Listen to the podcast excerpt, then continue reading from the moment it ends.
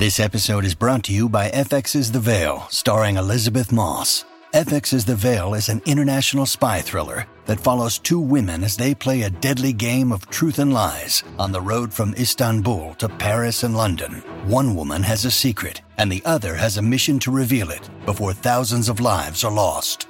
FX's The Veil, now streaming, only on Hulu. Welcome to the New Books Network. Welcome to New Books in Christian Studies, a podcast channel on the New Books Network. I'm Justin McGeary, one of the hosts of this channel. And today we'll be talking with Jon Butler about his book, God in Gotham The Miracle of Religion in Modern Manhattan, published by Harvard University Press. Uh, Professor Jon Butler has taught and worked at most of his career at Yale University in numerous capacities, and he's written very extensively on religion in America, particularly in early uh, colonial uh, American history. And his book, God in Gotham, looks at religion in Manhattan, New York, starting in the 1880s and ending in the major exodus of all the Gothamites to the city suburbs in the mid 20th century around the 1960s. As he tells the story, he considers the fears and expectations many had for religion in the modern world, and namely its decline. And the book focuses on Manhattan, one of the quintessential modern cities in America, uh, and in some sense representative of the world. Uh, and Butler draws out some surprising insights and conclusions about religion, both in New York and in modernity as well. And he says on page 10 of his introduction that something is quite amiss in all the theorizing and assumptions circulating around the commonplace notion that religion would collapse in modernity's grasp. God in Gotham tries to figure out why it didn't. Well, Jon, welcome to the show. Thank you. I'm happy to be here. It's great to have you. And I was wondering if, before we start talking about your book, if you could just tell us a little bit about yourself. Well, uh, I uh, am currently a retired faculty member from Yale University who lives in Minneapolis. That means I went home, basically, um, because I grew up in rural Minnesota in a farm town of 1,200 people. Um, that uh, you know, sort of looked like Garrison Keillor's Lake Wobegon. Uh, so we had Catholics and Protestants, and we also happened to have Jews because uh, we had two Jewish families who uh, one ran the grocery store and one uh, dry goods store, as it was once said. So I I I uh, understood kind of the kind of world that I ended up writing about in Manhattan. So I my introduction was to a, in a tiny, tiny Minnesota town. I went to the University of Minnesota, as the U, as we call it here, and uh, both for my BA and my PhD. I taught, I was trained as a colonial American historian. I was not really trained overwhelmingly as an American religious historian. It's what I became, but that isn't what I was basically trained as. I did work with a historian named Timothy L. Smith, who ended up at Johns Hopkins but taught briefly at Minnesota. And I took several seminars from him. So um, including one was a research seminar in which I wrote the first. My first publication was on the Black Church in St. Paul, Minnesota, from 1865 to 1900, and I did that as a research paper for Timothy L. Smith. Well, anyway, um, I taught in California at Cal State Bakersfield, so I started out at State College. I then, after four years, moved to the University of Illinois in Chicago, which was then called Chicago Circle, not called that anymore, but um, and um, in 1985, I moved to Yale, where I taught for 27 years. And I hired um, to replace the late Sydney Ahlstrom, who ironically happened to be from Minnesota and happened to himself have grown up in a town 40 miles from my own hometown. He grew up in Cokato, Minnesota, and I grew up in Hector, Minnesota. So um, that wasn't intended. I think. But in any case, um, and I taught American religion. I taught um, a lecture course, um, which was fun to do. I ended up doing more administration than I had intended, chairing two departments. becoming ultimately at the end of my time there a dean, a dean of the graduate school, and a dean of faculty. So um, I did that, and I wrote some books and some articles, and uh, most overwhelmingly on American religion. So that's my background, and um, that's what led me to writing God in Gotham. Yeah. And I guess, yeah, one of the questions I had was considering how much you've written, um, particularly on the colonial uh, American history, how is it that you ventured into the late 19th, early 20th century? Um, could you tell us a little bit, yeah, how you came to write this book? Yes, I, I think historians all write their books, and there, there's always something idiosyncratic, probably, about the way most writers, most historians write books, and mine is idiosyncratic. Um, so, several things. One is I was always fascinated by New York City, in part because in 1958 my senior high school class went took a train trip to Washington D.C. and, and New York City, and of course by New York City that meant Manhattan. It didn't mean the Queens. It didn't mean the Bronx. It didn't mean Brooklyn. It meant Manhattan. And we stayed at a hotel, sort of a semi rundown hotel, I have to say, that was fairly close to the uh, theater at which West Side Story was playing. West Side Story was premiered in 1958. And it was a really exciting time. And I, I always remember, besides that, I loved the musical West Side Story. So, so that's one thing. Secondly, um, I'm like, I was looking in about 2000 or thereabouts for a book project, and I'd sort of for me, run my run my chain, so to speak, on books on the colonial period. And I really thought, you know, there's something interesting about New York. And uh, I was originally going to write a book on religion in New York. Well, then I realized, no, you can't do that. I had to really write on one of the boroughs. I couldn't. And of course, the borough that I would want to write about would be Manhattan. And um, I'll explain that in just a second. And the third sort of impetus to this was a friend, was the, my lifelong friend, Eric Monkkonen, who sadly died in um, 2005. But he was, I went to, we went to graduate school together and we happened to have married college roommates. it was just an accident. So our wives were college roommates. We were both Minnesotans, so to speak. And um, Eric was uh, Eric's field was urban history, and he was distinguished professor of history at UCLA, which he did for what thirty some years. But he he sadly got sick with prostate cancer, and uh, he died in 2005. But we used to spend all of our summers in Minneapolis, both of us, and we lived in the same neighborhood. We each had two boys, and we used to shepherd them from wading pools to basketball camps over the course of 15 some 20 some summers and uh, we talked history and we talked you know mainly i learned a lot about urban history from eric so that really gave me a kind of a background it was a very personal background and uh, then i wrote about gotham because it presented an intellectual problem why if i looked at it would there's something wrong with all the explanations about the rise of secularism, particularly in cities, particularly with urbanization, and particularly with modernization. That's the whole theory. That's Max Weber. Weber wrote about modernization um, and talked about it.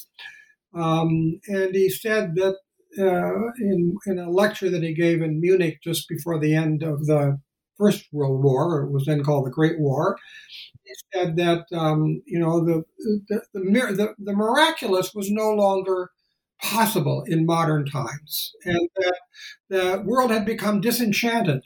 By which he mean he used the word enchantment to refer to the very nature of religiosity, um, the, the numinous, uh, the transcendental, of whatever. Instead, the world's becoming highly rationalized, becoming bureaucratic.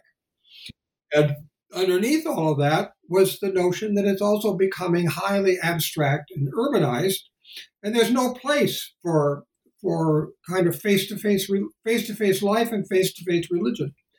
But that's not when I taught. That's not the story that I would uncover when I had to lecture on on religion in modern times, particularly in the United States. It just didn't seem that way. So I thought, well, what better place I can hear, hear, but I can go back to my 1958 class trip and say, well, how about writing a book on New York City, which I quickly shifted to just to Manhattan. And the reason for shifting to Manhattan is, of course, that it's the most challenging of all the boroughs, religiously challenging of all the boroughs. In other words, yes, everybody knows that there's a lot of lot of religion Protestantism, mainly in Brooklyn. Um, but and a lot of religiosity in Queens and the Bronx, mainly Catholicism. But Manhattan, you know, just presents Manhattan's the epitome of secularism. It just reeks. It just that's the popular image. It reeks secularism. And then, so why shouldn't I write on Manhattan? In other words, there's the, that's the borough you want to write about. If you're going to write about one. Uh, besides, it was much more fun. I thought it would be much more fun to write about Manhattan than, with all due respect, to write about the Bronx or Queens or Brooklyn. So that's what I did. And it took me much longer than I had planned because um, I did other things. I, I wasn't one who was able to do a lot of research and writing when I was deaning and um, or chairing his, Yale's history department or whatnot. But anyway, when I retired in 20, uh, 11 and we moved to Minnesota, I picked the subject up again. I learned two things. One is I really had to start all over. I'd sort of been poking along with this for a long time. I had so I basically start all over um, because my note notes didn't mean what I thought they meant, and um, that was that, that was okay. And the big help to that, living out here 1,300 miles west of Manhattan, was the internet because of all the digitized materials that have been have become available in the 21st century, and that includes a raft of newspapers, not only the New York Times and the New York Herald Tribune, but uh, all the newspapers, the little newspapers that you can get, including some from New York City or the, and the suburbs, especially uh, that you can get through newspapers.com. And uh, you know the digitized books through through JSTOR, but also at Princeton through HathiTrust um, the nine any, books well into the into the 20th century, and uh, you know you can get virtually anything. So I discovered I did do manuscript work in New York City, but I did huge amounts of research uh, on the web, and um, that, that's reflected in the book. So that's that's how I started, and that's how I worked, and um, so I ended up trying to tell a story of how religion prospered amid uh, all kinds of challenges in modern Manhattan. And that's the story that the book tells. The book does not tell a story of decline, it tells the story of prosperity. And it really runs counter to most of the narratives that we have about both religion in 20th century America and especially religion uh, in a place like New York City. Yeah, yeah. No, that's I think that one of the things the book has uh, at a number of points kind of an element of surprise to it because of that trajectory. Um, and uh, one of the things that you point out, um, so you, you give some definitions for religion and modernity um, in the introduction. Do you want, is there anything you would like to say further about how you kind of define those two things? Well, I'm I sort of take an old-fashioned view, I suppose you'd say. It's uh, a substantialist view, as they say in my profession of religion. That is, I think it has to do with with uh, the numinous. It has to do with it has to do with the an other world. It has to do with the supernatural. Uh, so I don't think I'm not one of those people who who would treat who uses a functional definition of religion, which would treat Marxism, for example, as re, as a religion because it it sort of acts in the place of one. That is, people believe in Marxism and therefore they're religious. Well, that's not what I think religion means in our vocabulary, and, and I I don't I I I, I do that. And modernity has to do with urbanization, uh, modernization, rationalism, the rise of science, etc. So I think those two um, so the question is, can you have uh, the kind of the, the, numinous, the miraculous um, in a, in this kind of a world? And the answer in Manhattan was yes. In other words, people people by the by the thousands, by the millions, worshipped on weekends. Jews did, Catholics did, Protestants did, and they they did so in huge, massive numbers. And uh, in in their in its own way, uh, religiosity religion became a really powerful force in the in the city in the way people live their lives, and that's what the book is. That's what the book is about.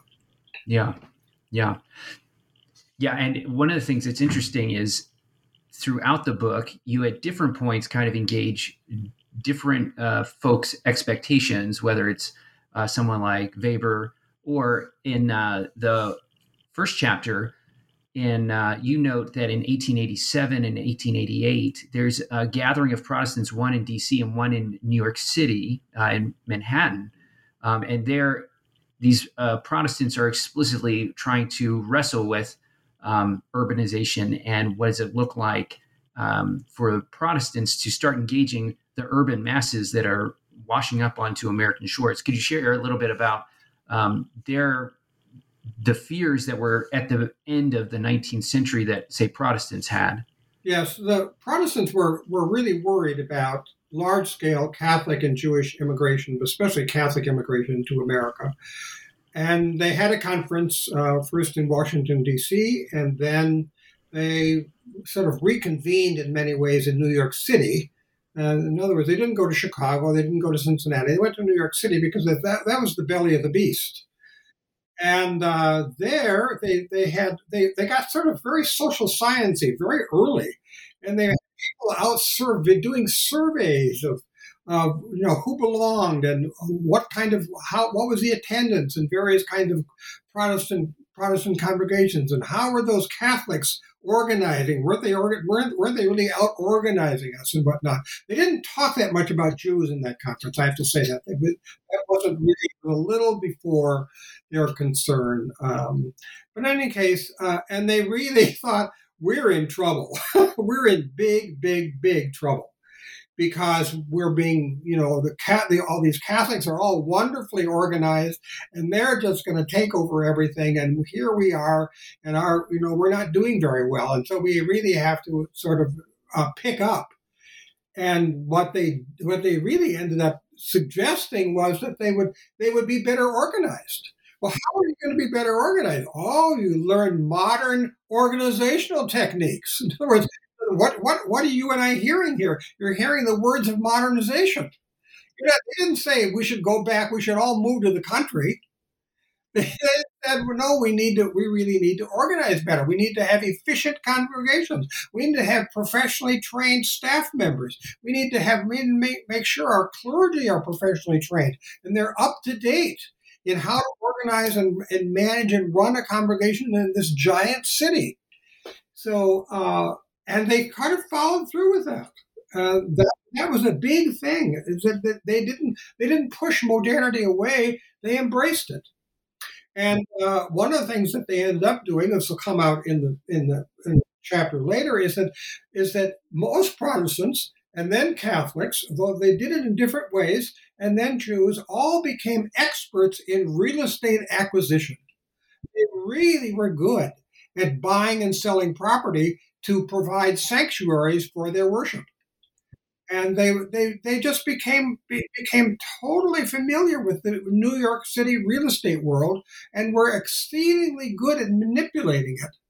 Uh, Catholics did it through the archdiocese uh, by acquiring. So they, they have a little more challenge because they really like these large block, big block parishes. They like large churches and large sanctuaries, and they also really wanted a school next to the sanctuary, so they needed space for that. So, what did Catholics become? The archdiocese became an expert in how to acquire small pieces of property over, say, five to ten years, and then you and then clearing everything out and building gigantic sanctuaries and a school. Protestants didn't didn't didn't operate quite that way. They were happy with medium size or even smaller sanctuaries, and but they were trade. They they they could buy and sell, and and uh, Jews were were much the same. They were you know they have medium size, sometimes fairly large synagogues, but largely medium sized synagogues. And they became very everybody became an expert, and they also with with the, the Catholics also are an exception here. Um, you know, Protestants, old Protestant sanctuaries became Jewish synagogues, and old Jewish synagogues became Protestant sanctuaries. And occasionally, a Catholic congregation would acquire a former Protestant or or Jewish synagogue, but that was rare, not because they had a prejudice about those things, but because they wanted much larger facilities. So that so that wasn't really in their re- repertoire. But they all they all just tra- traded back and forth, and the result was is that the city became chock full of sanctuaries. Every place, every street you go down today, it's hard to go down a single New York City street and not run into a sanctuary. And almost all of those sanctuaries come from the come from the period from 1880 to 1930. There, there are very few that are exist before that, and not very many that, that were built after that. And this is the period about which I'm writing. So this was a period of immense religious construction. Everywhere, for every, for every, for all three of the major, the, the three major religious traditions in New York City at this time. So I'm writing really before the arrival of Muslims, the arrival of Hindus and whatnot. Uh, so I'm really writing about Protestants, Catholics, and Jews and uh, the city became chock full of sanctuaries. You couldn't miss you couldn't miss them. Some of them were extremely large, and of course, the biggest is St. Patrick's Cathedral. Um, but they also learned how to raise money, and the Catholics were really good about raising money, and and Protestants and Jews also learned their, you know, they they learned that this a portion of it could be could be if you gave so much money, you could have something named for you and a, little plaque would go under that, under uh, under a under um, uh, a stained glass window, or um, you know, diff- different parts of a sanctuary could be named for people. Well, that's Catholics did that, Protestants did that, and Jews did it. So they really were, were really uh, into modern fundraising very much. Yeah. Yeah, one of the things that you draw out, particularly in the chapter on organizing God, is the different ways, as you've already noted, that they embrace sort of uh, sociological uh, approaches to research or uh, management uh, and organizing um, charities and these sorts of things. One of the things you do draw out is how there are also there's similarities and differences between some of the different groups. Could you, uh, particularly in the organization, how how are how did these groups organize in different ways? Well, they did organize in different ways. And, and, let's start with Catholics. Catholics organize in the classic Catholic way. That is, they organize from the top down. Uh, that is, the archdiocese ran business affairs, set the rules for, for congregations, and they decided where a congregation would be created. They decided how a parish would be created. They would set the physical boundaries for a parish. And they really did they really did organize from the top down. I won't say that Protestants organized and Jews organized from the bottom up, but I would say that there there was a greater play between uh, the arrival of an immigrant group from from some part of England or parts of Czechoslovakia or wherever, uh, and and then they would approach a, a Presbyterian a group and say we'd like to found a congregation, the Presbyterians would say, okay, well that's that's fine, and we could, you know, you follow our rules and observe our theology, and you can do that. Some Protestant denominations, the Episcopalians, the Methodists, did provide funds to help finance those, those structures. The, it is. Uh, I also argue in this book that the most, or the the group that had the least uh, uh, top down uh, organization were, were New York City's Jews, because the nature of Jewish denominationalism very much was that was was that the denominations didn't really enforce a lot of discipline. Um, they you you congregations belong to a denominations, and congregations created the congregation the, the denomination, but the the the center was really remained in the congregation. So Jewish denominations, for example, Reform Judaism, Orthodox Judaism, seldom, if ever, that I know of, I actually never found a single case in which a denomination lends money to a Jewish congregation to help it build a synagogue. And then Methodists did that, congregations did that, and of course Catholics did that en masse. So, so that, so they're just so they. The point is, is that they all organize, point is that they organize in different ways. And each way had its own points of success. Each way also had its own points of failure, but each way had its own points of success. In other words, modernization didn't require one kind of organization. It actually it actually uh, helped helped many kinds of organizations blossom uh, within the larger structure of modernization. They each learned better financing. They each learned how to deal with banks. They each learned how to deal with individual contributors. Uh, they each learned how to collect money from recalcitrant donors. Uh, they sometimes went to court to collect their money, uh, but they each learned how to how to do this, and and they all uh, looked forward to um, uh, the involvement of of greater business efficiency in their operation. Yeah. One of the other things that you draw out in the organization was you you talk a little bit uh, in that chapter about the role of women, which um, largely there's still a lot of traditional um, positions on women at this time, but women still play a significant role. Could you say a little bit about where they find a place in all the organizing that's going on? At this time, none of the major denominations that I'm discussing ordained women.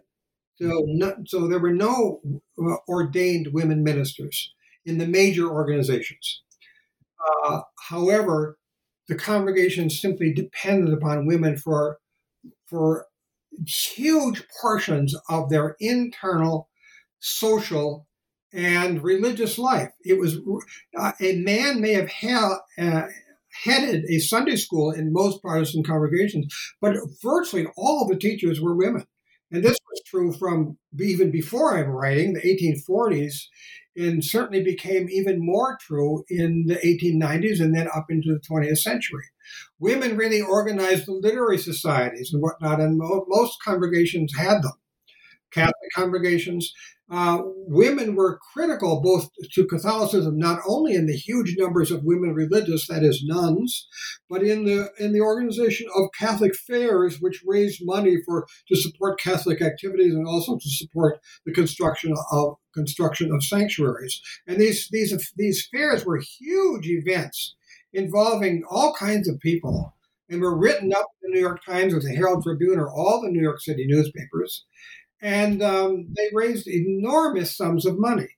So, so that to, to, talk about yes, it's true that women didn't couldn't exercise a role in the clerical leadership of the denomination. They exercised a vital role, an irreplaceable role, in the way that the congregations actually functioned on the ground.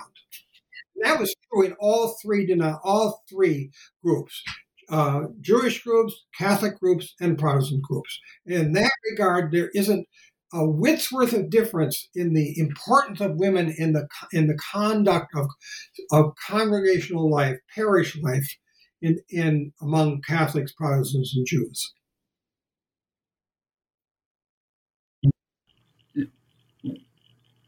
You actually uh, you've already touched on this a little bit. Um, you you take on um, so one of the, you you mentioned a few times William James and his expectation that you know institutional religion sort of gets in the way of the individual religious experience, and you sort of counter that uh, in this chapter about organization, and in the next chapter, you you tackle the the language of disenchantment coming from Weber, and talk rather about how religion had a sacralizing role in the urban space. And you've talked a little bit about this in the acquisition of property um, are, are, there other ways that they sacralized, so to speak, the the physical space um, from buildings? Um, you also talk about media. Could you tell us a little bit about how they're?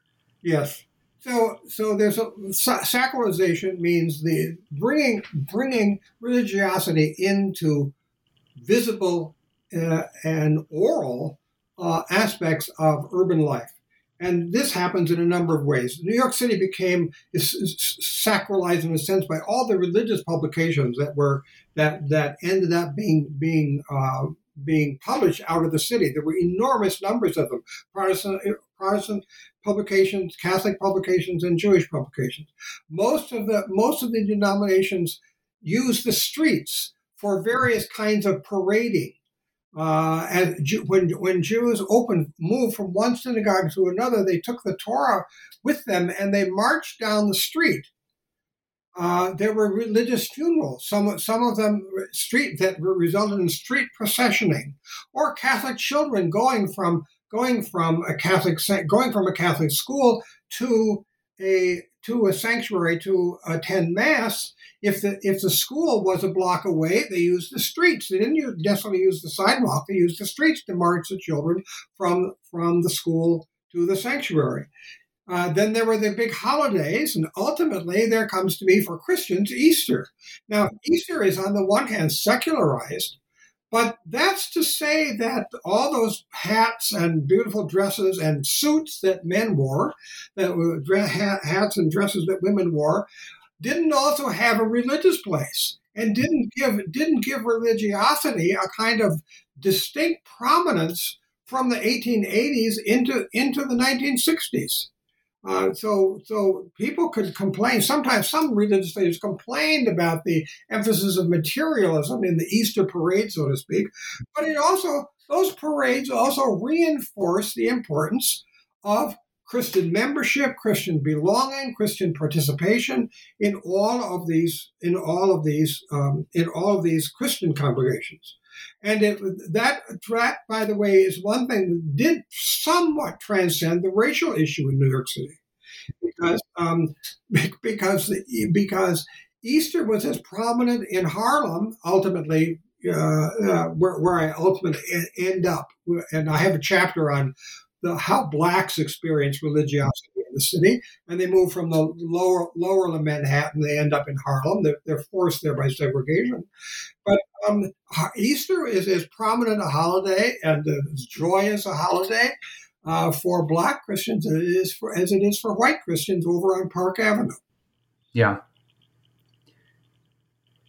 Yeah, and one of the things Manhattan is probably better known for is the the entertainment, right? Uh, radio, television, music, these sorts of things. Um, how, how, did uh, how did the religious uh, groups uh, well, take and run with these another, items? Yes, another way that, that, that the city is sacralized is through first radio broadcasting and then television uh, and uh, and recordings.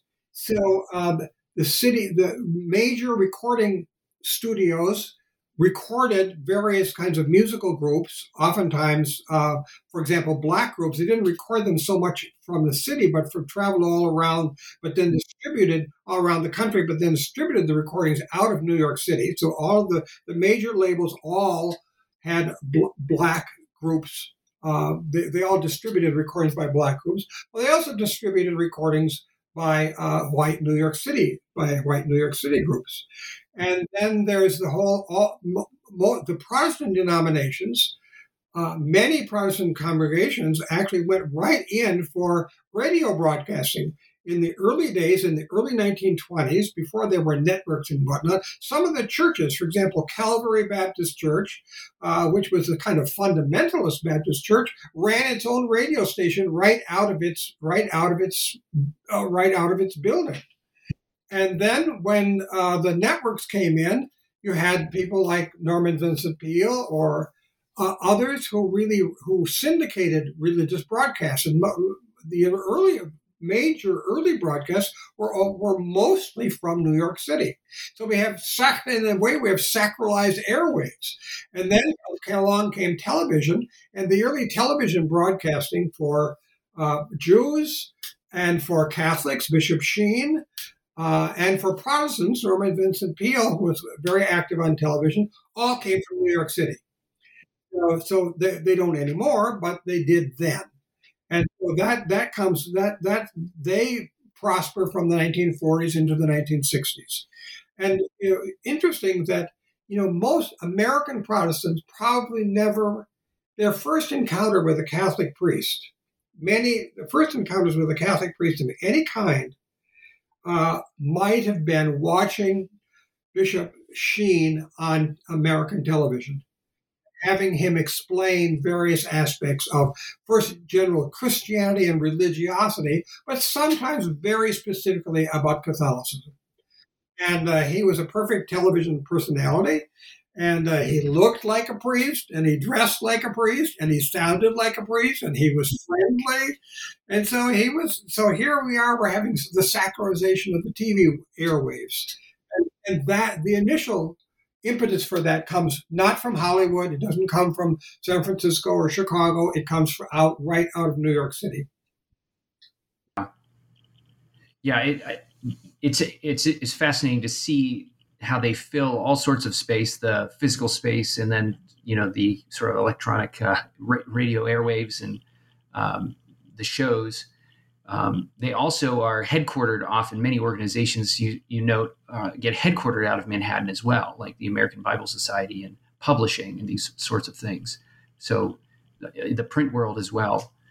Um, is yes, and then you have the you know the, the uh, one chapter that I do have is that New York City becomes a kind of theological hothouse uh, between the 1920s and the 1960s, uh, and unexpected. Who would think? Who would think that you're going to have a kind of major reshaping in theology of American religion out of right out of Manhattan?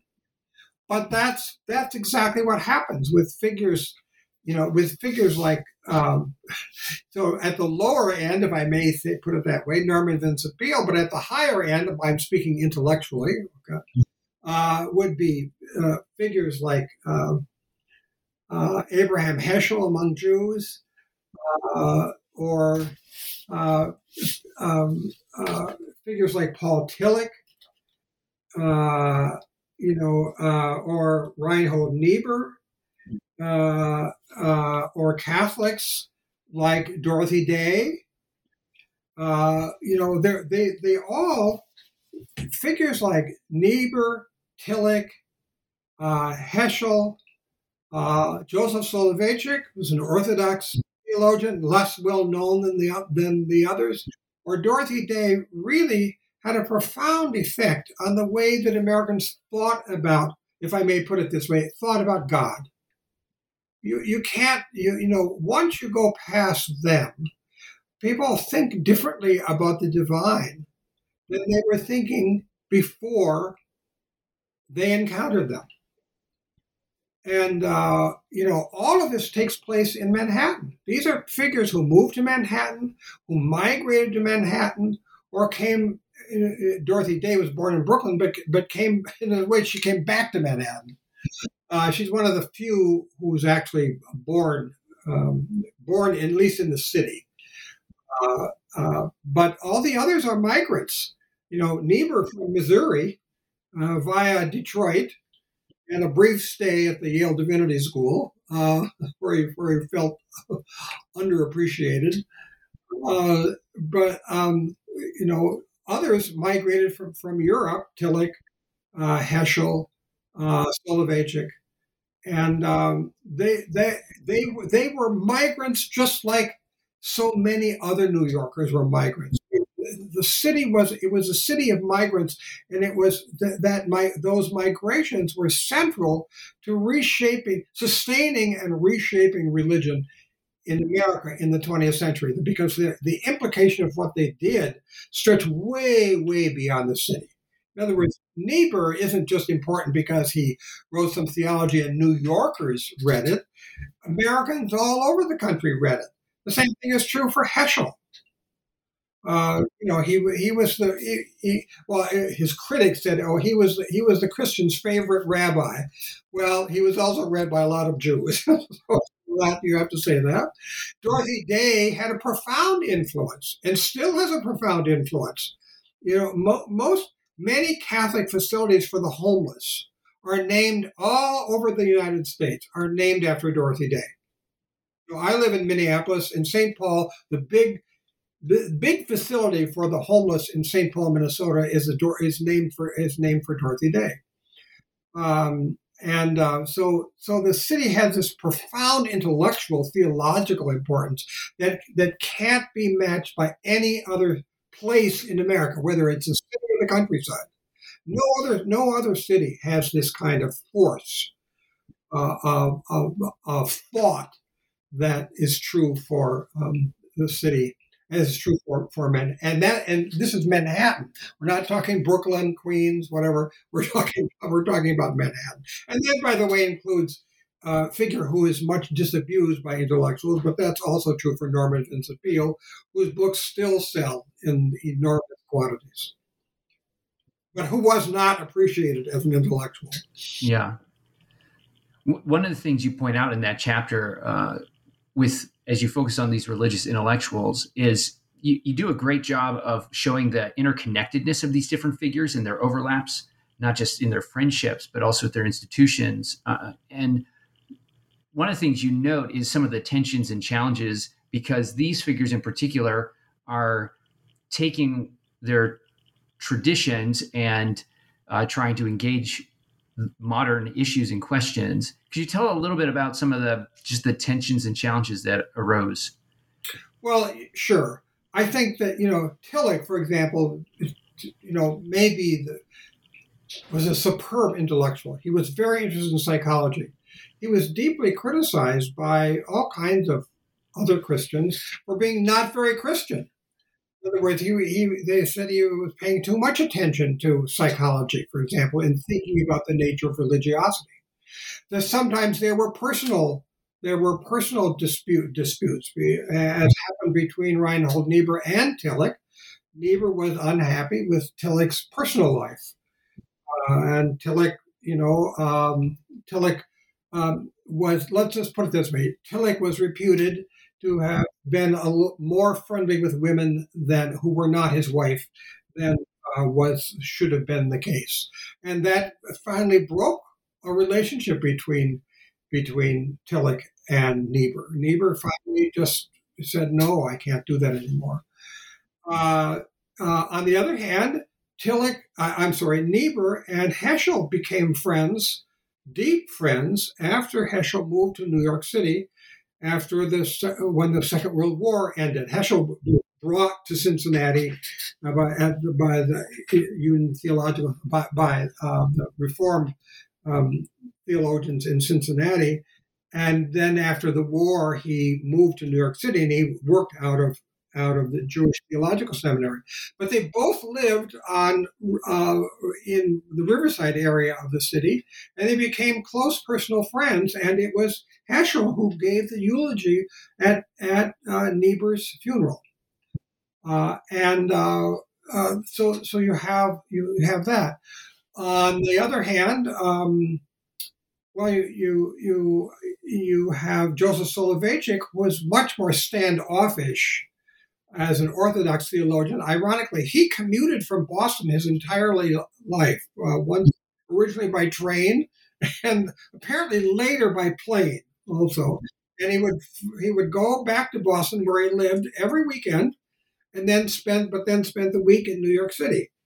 Um, and he, he's he was a little touchy about ecumenical relations, but he also uh, you know understood that um, that uh, Orthodox Jews lived in the real world, and he sort of developed what's called modern Orthodoxy to develop ways in which Orthodox Jews could still be true to their Orthodoxy, but remain true, but remain important and and have a lively life in the in the modern world. Dorothy Day had a lot of tensions uh, with Catholic hierarchy, and um, she she uh, had minimal relationships with New York City Protestants. I think that's fair to say, but not that they didn't. Uh, many of them, like Niebuhr, didn't didn't buy her her pacifism during the Second World War, and she was a pacifist, and she she never gave it up. Uh, but um, I think they were also liberal Protestants were really supportive of her efforts to, to deal with the poor and the homeless which she did her entire life.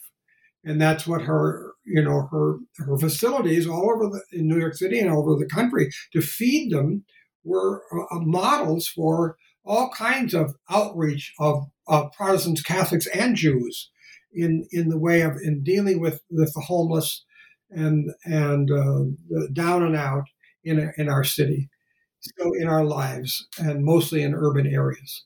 So um, they there there were I think what's important is that none of them led charges, none of them led attacks on each other. In other words, in a time when we still had some difficulties, there was anti Semitism, anti Catholicism in the general population, but none of these figures, not one of them, could be accused of joining in or supporting by implication any of those efforts. They were all implicitly tolerant of the religions uh, with, that lived with them in the city. And they were, in, in that regard, they were they were models for, um, for if I may put it this way, ecumenical living, if not always ecumenical thinking. Yeah, and one of the in the in that chapter, one of the things that's interesting is you kind of as you get towards the end, as you explore some of their ideas, their relationships, and the different uh, institutions that they worked with or occasionally had conflicts with. You also talk about um, a few institutions that come out of Manhattan that you see sort of maybe as representative of some of the changes that have happened. And one of those ones I thought was quite interesting was the on Alcoholics Anonymous, which I don't know that most folks would see as somehow connected with Manhattan or having a Manhattan flavored religion. Could you say a little bit about why you included uh, your discussion on Alcoholics Anonymous in that chapter? Yes, well, I included it because Alcoholics Anonymous is frankly a rather religious group. That is, uh, Alcoholics Anonymous refer to the divine, to God, and the sort of uh, the, the what's called the big book which is familiar to anyone who belongs to Alcoholics Anonymous, who follows them, is, is replete with giving your life over to a larger cause. And that, and that big book was largely authored in New York City uh, and uh, was produced out of the main group that formed uh, Alcoholics Anonymous that lived that, that worked in and out of the city.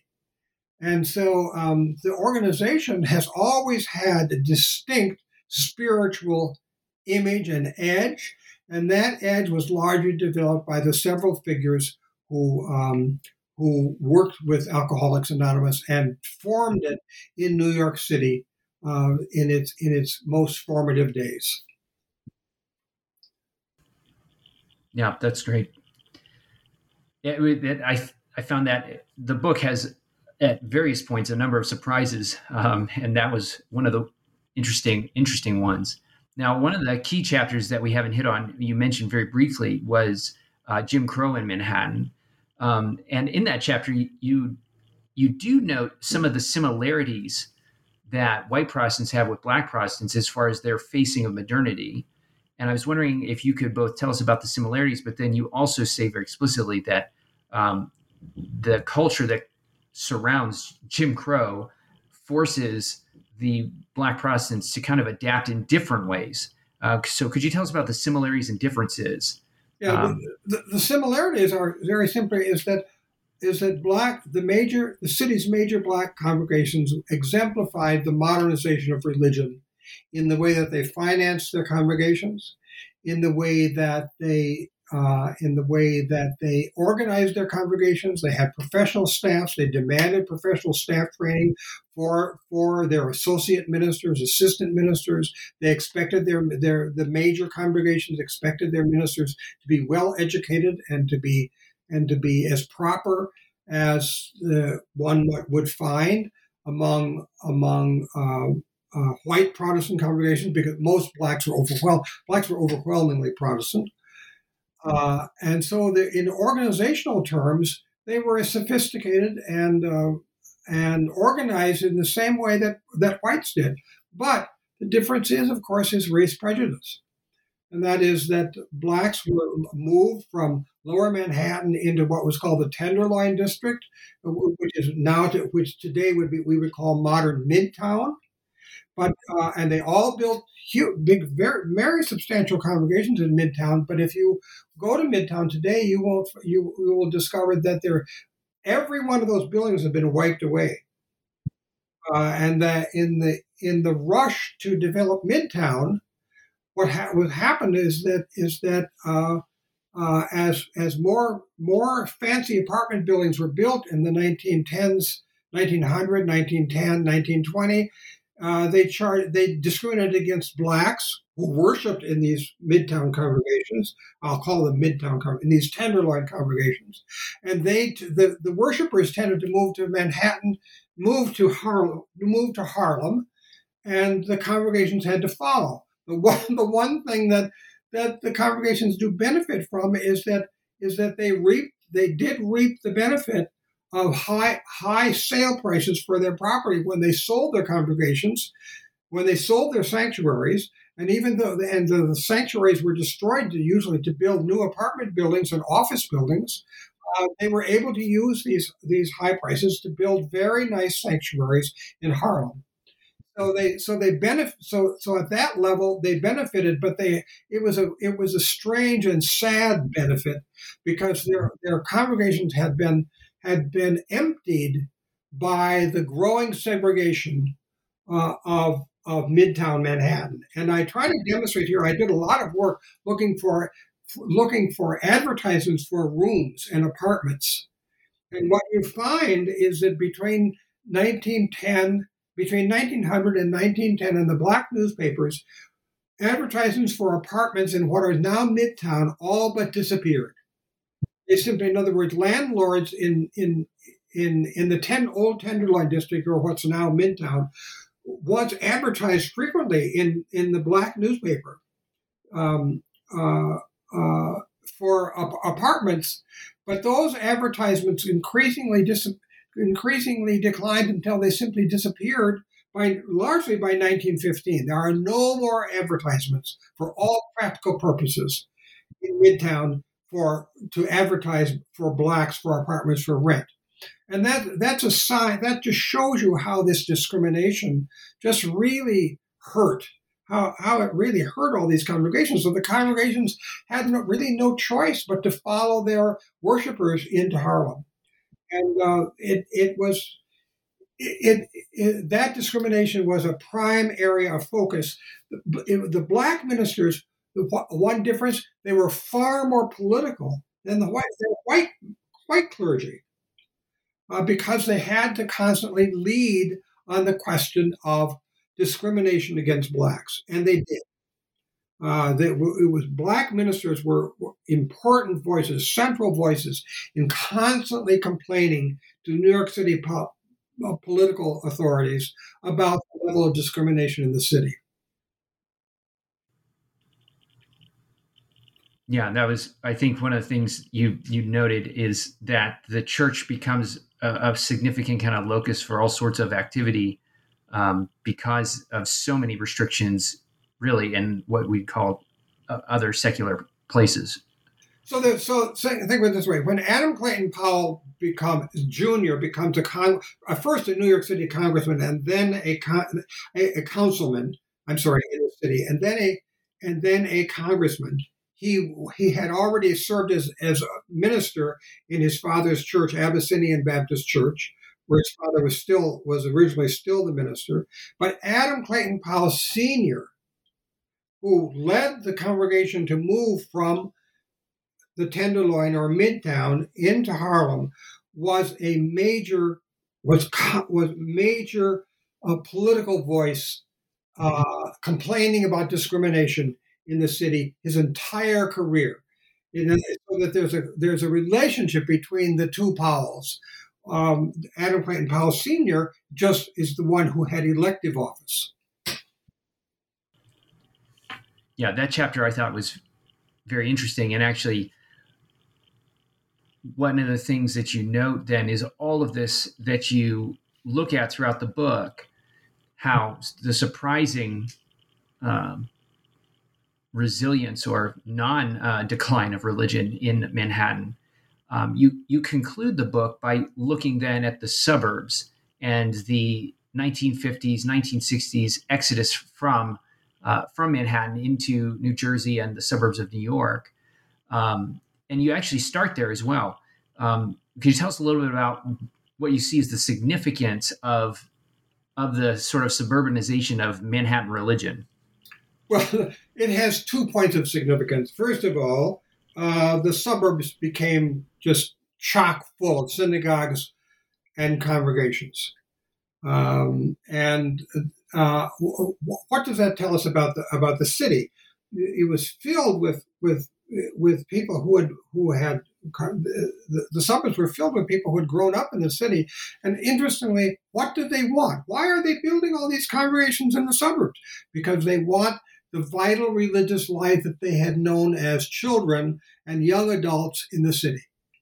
It's a comment on the vitality of, of Christianity and Judaism in the city when you see what's happening in the suburbs. The one difference, and here again, racial discrimination comes into play. What doesn't happen in the suburbs? Blacks don't get to move there because all the suburban, so many suburban developers refuse to sell homes to blacks. And that includes the Levitts of Levittown. You know, uh, Levittown, New York was was all white. Levittown, Pennsylvania was all white. Uh, the Le- the Levittown suburb, which comes later in New Jersey, was tried to be all white, but that by that time they had to kind of give up on, on that.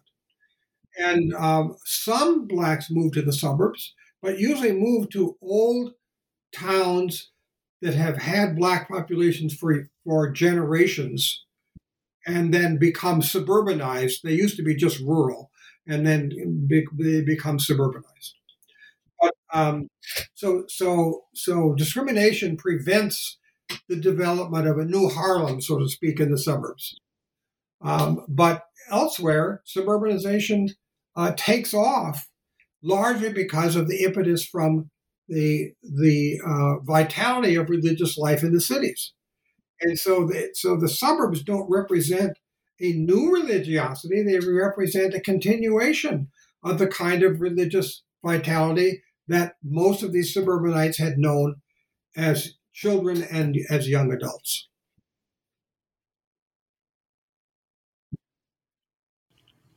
It's a fascinating story, and we have taken quite a bit of your time uh, and appreciate your time and appreciate the book. Um, I was wondering before we come to a close here, um, could you just tell us maybe a little bit of what you're working on or thinking about working on? well, what am I working on? Well, uh, several things, as we say in the history business. What are you working on? Uh, actually, what I have to say, one thing is what I'm working on is, uh, well, one is getting through COVID. And that's one thing I'm working on. Secondly, because uh, I'm not young. And secondly, um, uh, COVID has sort of shut down the possibility of going to archives. At least me, I'm very reluctant to do that and not all projects can be done on the internet.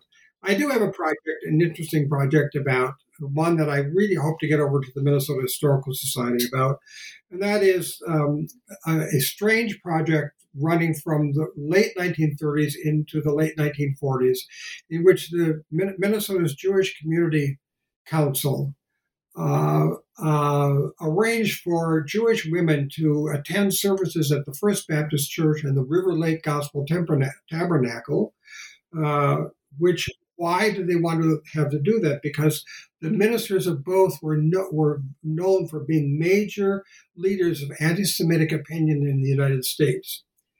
And I discovered by accident that in the voluminous papers of the Minnesota's um, uh, Jewish Community Council that are housed at the Minnesota Historical Society. There are all kinds of reports from largely women who attended services at the First Baptist Church by William Bell Riley and the River Lake Gospel Tabernacle, which was led by Luke Rader, whose brother was an evangelist in Chicago named Paul Rader. Um, I think that they're, I think they're brothers. Um, they're both those two brothers were well known, uh, uh, and they were both both both pub, both published and distributed uh, virulent anti-Semitic material. And so the Jewish Community Council really wanted to figure out what was going on in these congregations and whatnot. And so there are all these reports, and the, there, there, you know, uh, the women who wrote would write up whole page, maybe two pages, about what was happening in the congregation.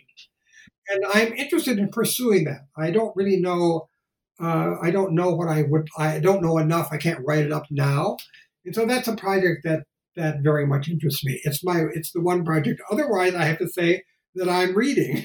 so a lot of reading, and uh, I just read a big biography of Charles de Gaulle, and uh, you know, so this is a good time to be reading. And and uh, uh, I've I fortunately live in a in a town and a county with a fabulous public library. The Hennepin County Public Libraries are absolutely fabulous, and they buy anything and everything. And so I don't, I'm not lacking. I, it's, it's really I get more books there than I do from the University of Minnesota Library. So that's great. That's great. Well, thank you so much for giving your time. It was great to have you. You're welcome. I enjoyed this. Thanks. Thank you for having me.